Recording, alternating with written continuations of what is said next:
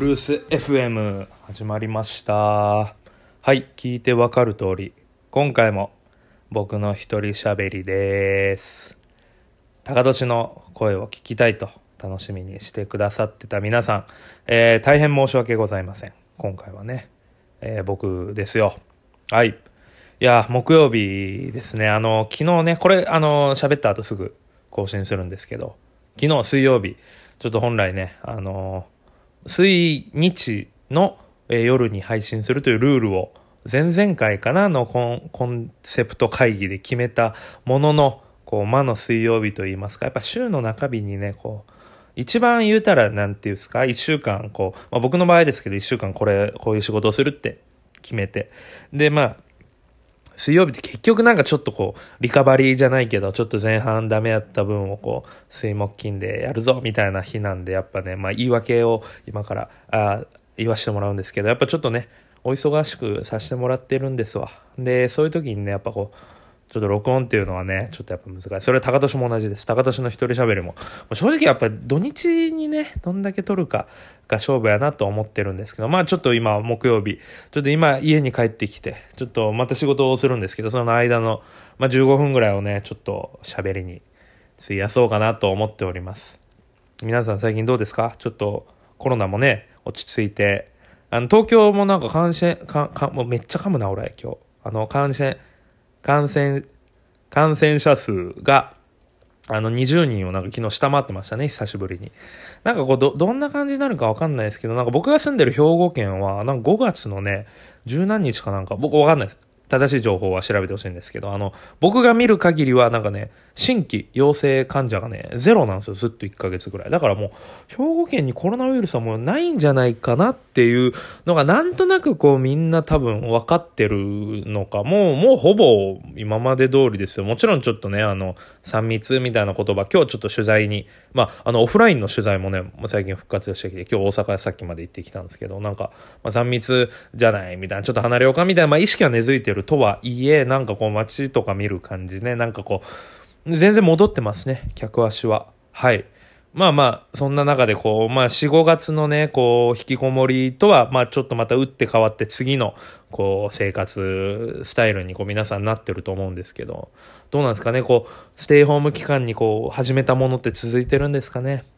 あの、僕の場合はですね、自炊を毎日してたんですけど、まあ、それはありがたいことに続いてますよ。まあずっと僕はね、自炊は基本的に朝とか作ってたんですけど、まあ昼とかもお弁当を作って今は毎日コワーキングに通っております。で、ヨガ、ヨガとウクレレ、もうこれは正直ね、ちょっと手つかずになってますわ。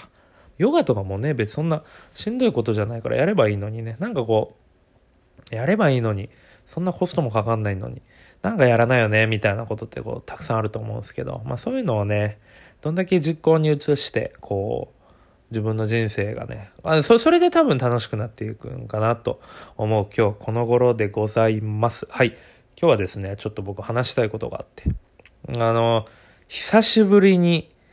このアーティストいいなってハマってるこうアーティスト歌手の方がいて、まあ、これはね去年の秋ぐらいかなに初めて聞いてななぜか今すごく聞いてるっていうのがあの藤井風というねあのなんなんっていうなんなん W、わらみたいな、なんかちょっと珍しいタイトルの曲を初めて聞いて、まあそれ多分ちょっと有名、多分だいぶ有名で、こう僕のね、なんかインスタストーリーとか見る感じ、まああの先週も、前回お伝えした通りも、今全然見てないんですけど、SNS はね、見事続いてるんですよ、SNS 断食が。あの、まあ、ちょっと前見てた時に、こう、藤井風のアルバム出たみたいな投稿がよく見て、まあ、多分流行ってるんですかね、世間では。まあ、僕はだからちょっと、毎回ね、ちょっと遅れてブームが来る。僕キングヌーの白日とかも去年多分3月春先に出た曲を僕ね秋ぐらいに死ぬほどハマってとかオフィシャルヒゲダンディズムもみんながなんか知ってるみたいなの半年後ぐらい僕ブーム来るんかな。そんな感じでね今ちょっと藤井風藤井風？なんていうなんかあのイントネーションがちょっとわかんないんですよね。あの藤井風、うん、聞いてるんですけどなんかもう。で、聞いたらね、僕ちょっと調べるようにしてるんですけど、ハマった時。あの、もうすっごい渋い、かっこいい、かっこいい、もう天才、才能爆発、ニューカマー、次の時代、革命児、みたいな、もうビリー・アイリッシュがこうアメリカで出た時に、やばい Z 世代のやばいやつが来たみたいになってるんですけど、藤井風さんもこう Z 世代というか、あの、22歳らしいんですよ。もうめっちゃ渋いんですよ。もうなんかほんまに、年上と思っとったんですよ、ずっと。でもなんか調べたら今22歳。もう Z 世代のもう先駆者ですよ。なんか、えっとね、僕が調べた情報によると、ちょっと真偽は自分で確かめてほしいんですけど、なんかね、幼少期からその英才教育、音楽の英才教育を受けてて、なお父さんが音楽多分好きなんかな？自分はね、全然音楽やってない方らしいんですけど、なんかもうちっちゃい時からピアノをこう教えて、もう叩き込んで、で、中学校ぐらいの時からも藤井風さんも、藤井風さんは、あすいません、なんかイントネーションがちょっと全然わかんないですけど、あの、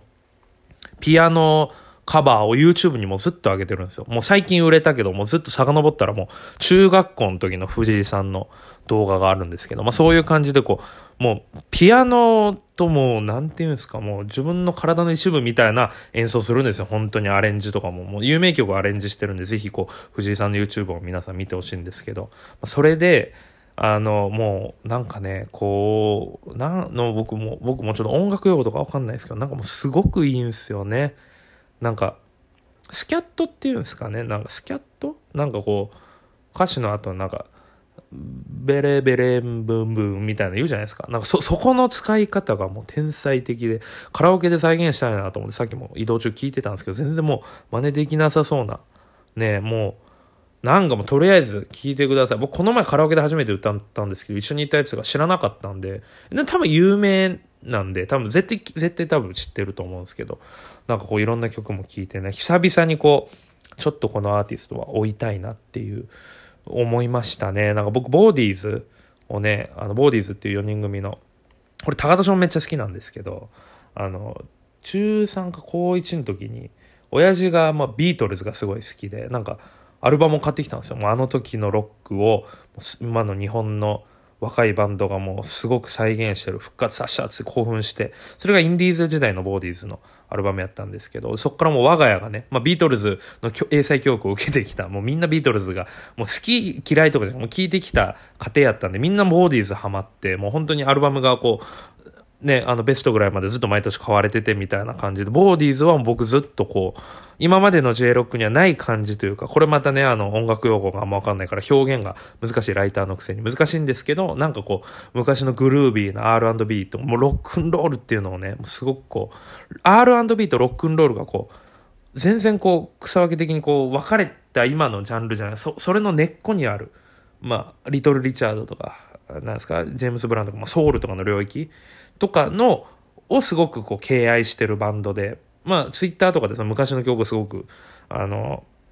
紹介してるんですけど、僕それきっかけで、あの、オーティス・レディングとかサム・ククと聞き出したんですよ。昔のブラックミュージックと言われるね。で、そこら辺を教えてくれたボーディーズはもうずっとハマってましたね、4、5年ぐらい。結局なんかミーハーというか誰も知らないアーティスト発掘しようみたいな、そんな考えあんまないんで。でもボーディーズは多分その時はあんま知られてなかった。で、こう売れてってドラマの主題歌とか、なんかね、あの、ハングリーっていう向井治のフランス料理人の、まあ、あの、ドラマとかにも使われてたんですけど、まあ最近また再燃してっていう、まあ以来のこう、藤井風、風、藤井風？藤井風？藤井風ってなんかね、スペイン風邪みたいで嫌ですけど、まあ、藤井風の、にハマってますという話ですよ。はい。高年もね、あの、めちゃめちゃ音楽好きで、もう本当に、あの、全、だいぶ前のやつで、なんか僕がアジカンにハマった、アジカンとエルレのライブに、エルレガーデンのライブに行くってなった時にもすごく怒ってたみたいなのが、まあ、僕はミーハーなんでね、基本的にその、知ってる曲が数曲しかない中で、あの、七色エレクトリックツアーっていうストレイテな、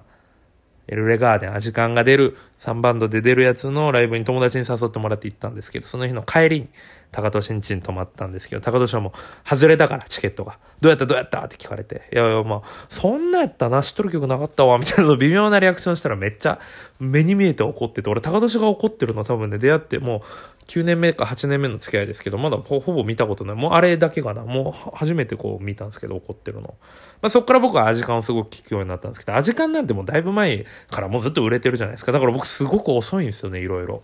まあ卒業も遅いし。うん。なんかほんまに卒業も遅かったし浪人してるからその大学入学も遅いんかな？なんか俺多分結構ねサンタさんが嘘だって分かったのも遅いんすよ。僕結構サンタさんは中1ぐらいまでマジで信じてて。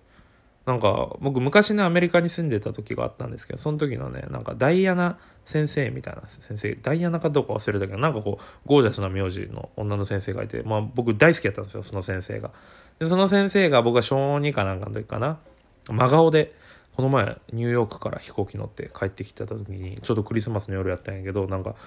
飛行機の横にトナカイに乗ったサンタがこう並走してたと。空飛んでたっていうのを真顔で言われてそれで僕はもう確信めいたものを感じてあサンタさんっているんだみたいな。でうちが結構そのサンタさんの演出がうまくてあのお父さんお母さんがね結構こうバレずにこう枕元に置いてくれとったりとか僕、まあ、可愛かった時代があるんですけどサンタさんに手紙を書いてでチーズケーキをお母さんに買ってもらってこう枕元に置いとったんですよよかったら食べてくださいみたいな内容のほんで朝起きたらもうお父さんがちょっと達筆な英語で筆記体でなんか僕その時英語読めないんでなんか返事書いててあの一かけちょ、ちょっと食ってたんですよ、チーズケーキ半分ぐらい。多分だから、忙しいけど気持ちだけ受け取っとくよ、みたいなこと書いてんでしょうね。そういう完璧な演出があって、っていうのでもそ、それでダイアナ先生の一言でもずっと信じて、中1で初めてこう、ね、いないんだ。あ、これはあの、前提言っておくと、僕の解釈としてはいないけど、いますから、サンタは。うん。すいません。ちょっとここまでの話混乱するかもしれないですけど、サンタさんはいます。あの、お子様リスナーの方もいると思うんで、あの、サンタさんはいるよ。うん。あなたの心の中にサンタさんいます。物理的にもいるからね。煙突ない家が多い中、今、あの、サンタさんピッキング道具を全部持ってるから、あの、こっそりドアから開けて、あの、内鍵とかがある場合は、事前に、あの、両親にメール、あの、LINE かなんか送って開けといてもらうらしいですよ、サンタさん。だからサンタさんはいます。すいません。この話やめます。危険です。子供の夢を壊す恐れがある。はい。っていう感じでね、まあ、あの、すごい喋ってますね、今日は。前回の一人喋りはちょっとたどたどしかったんですけど、今日は饒舌、饒、饒舌な、饒舌な、ちょ僕作業が弱いんですね。饒舌なトークをお送りしてますけど、あの、さっきまで取材やったんで、で、結構、話うまいですねって褒められたからちょっと調子乗ってるんでしょうね、多分。はい。ってことでちょっとね、あの、まだやることがあるので、今日はこの辺で、はい。そろそろね、高俊の一人喋りか、まあ二人喋りの収録ができるんかな。あの、僕の一人喋りは、まあ、バツナギとしてたまに出てくるんで、あの、しげさんの一人喋りめっちゃいいですみたいな派閥ができてもいいと思うんですよ、僕。だからそういう方はね、あの、ぜひツイートで、あの、ハッシュタグブルース FM をつけて、こう、意外としげ一人喋りいけんじゃん。言う、やっちゃいなよみたいなツイートしていただければ僕はすごく喜びますので、はい、そんな感じで。今回もありがとうございました。次はまた日曜日の夜にお会いしましょう。さようなら。